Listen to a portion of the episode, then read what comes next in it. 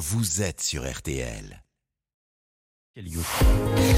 Ah voilà pourquoi de l'info. Florian Gazan hier a débuté à Clisson en, en Loire-Atlantique, le plus grand festival de musique métal d'Europe, le Hellfest. Et ce matin, vous allez nous expliquer pourquoi cette année on va y voir un certain Monsieur Eddy. Oui, absolument. Au milieu des 180 groupes présents, il y aura Monsieur Eddy. Lui, ce sera demain soir à 21h. Voilà. Eddie Mitchell dans un festival de hard rock. Vous Ah non, mais je parle pas, je parle pas de ce Eddie là, Ah, d'accord. Mon Eddie n'est pas couleur mentalo, mais couleur métallo. C'est la mascotte la plus célèbre du hard rock, celle du groupe anglais Iron Maiden. Ça fait depuis 1980 que ce personnage avec une tête de zombie et les cheveux hirsutes existe. C'est un peu l'équivalent de la langue des Rolling Stones dans le métal. Voilà. Oui, mais alors, comment il est né, ce Eddie? Et bien Caroline, à l'origine, c'est une sorte de masque géant qui crachait du sang sur scène. Ah, Moi, ça, c'est- l'esprit métal. Le groupe l'avait baptisé Eddie pour faire un jeu de mots, puisque Ed, hein, ça veut dire tête en anglais. Et surtout, c'était une référence à une vieille blague très connue en Angleterre. Qui est? C'est quoi cette blague? Alors attention, ça c'est mon instant grosse tête. c'est l'histoire d'un petit garçon qui s'appelle Eddie donc et qui naît sans corps. C'est juste une tête. Les parents sont catastrophés évidemment, mais le médecin les rassure. Ne vous inquiétez pas, son corps va apparaître d'ici 5 ans. 5 ans plus tard, c'est l'anniversaire d'Eddie. Son père s'approche de lui et lui dit Bon anniversaire, on a une surprise pour toi.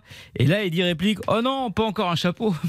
Mais c'est horrible Bah oui, comme le personnage d'Eddie, qui lors de sa première apparition fait scandale, puisque c'est sur la pochette du 45 tours Sanctuary, où on voit le zombie un couteau à la main au-dessus du corps de Margaret Thatcher.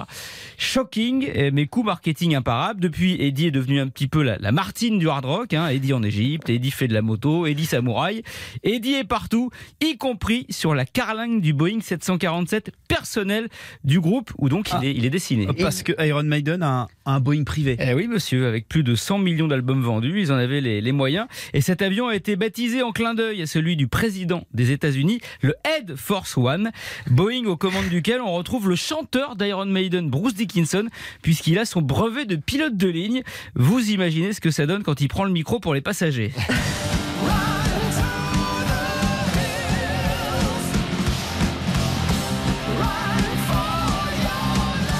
turbulences là. Ah, si on m'avait dit que je passerais de Iron Maiden sur RTL à 6h55.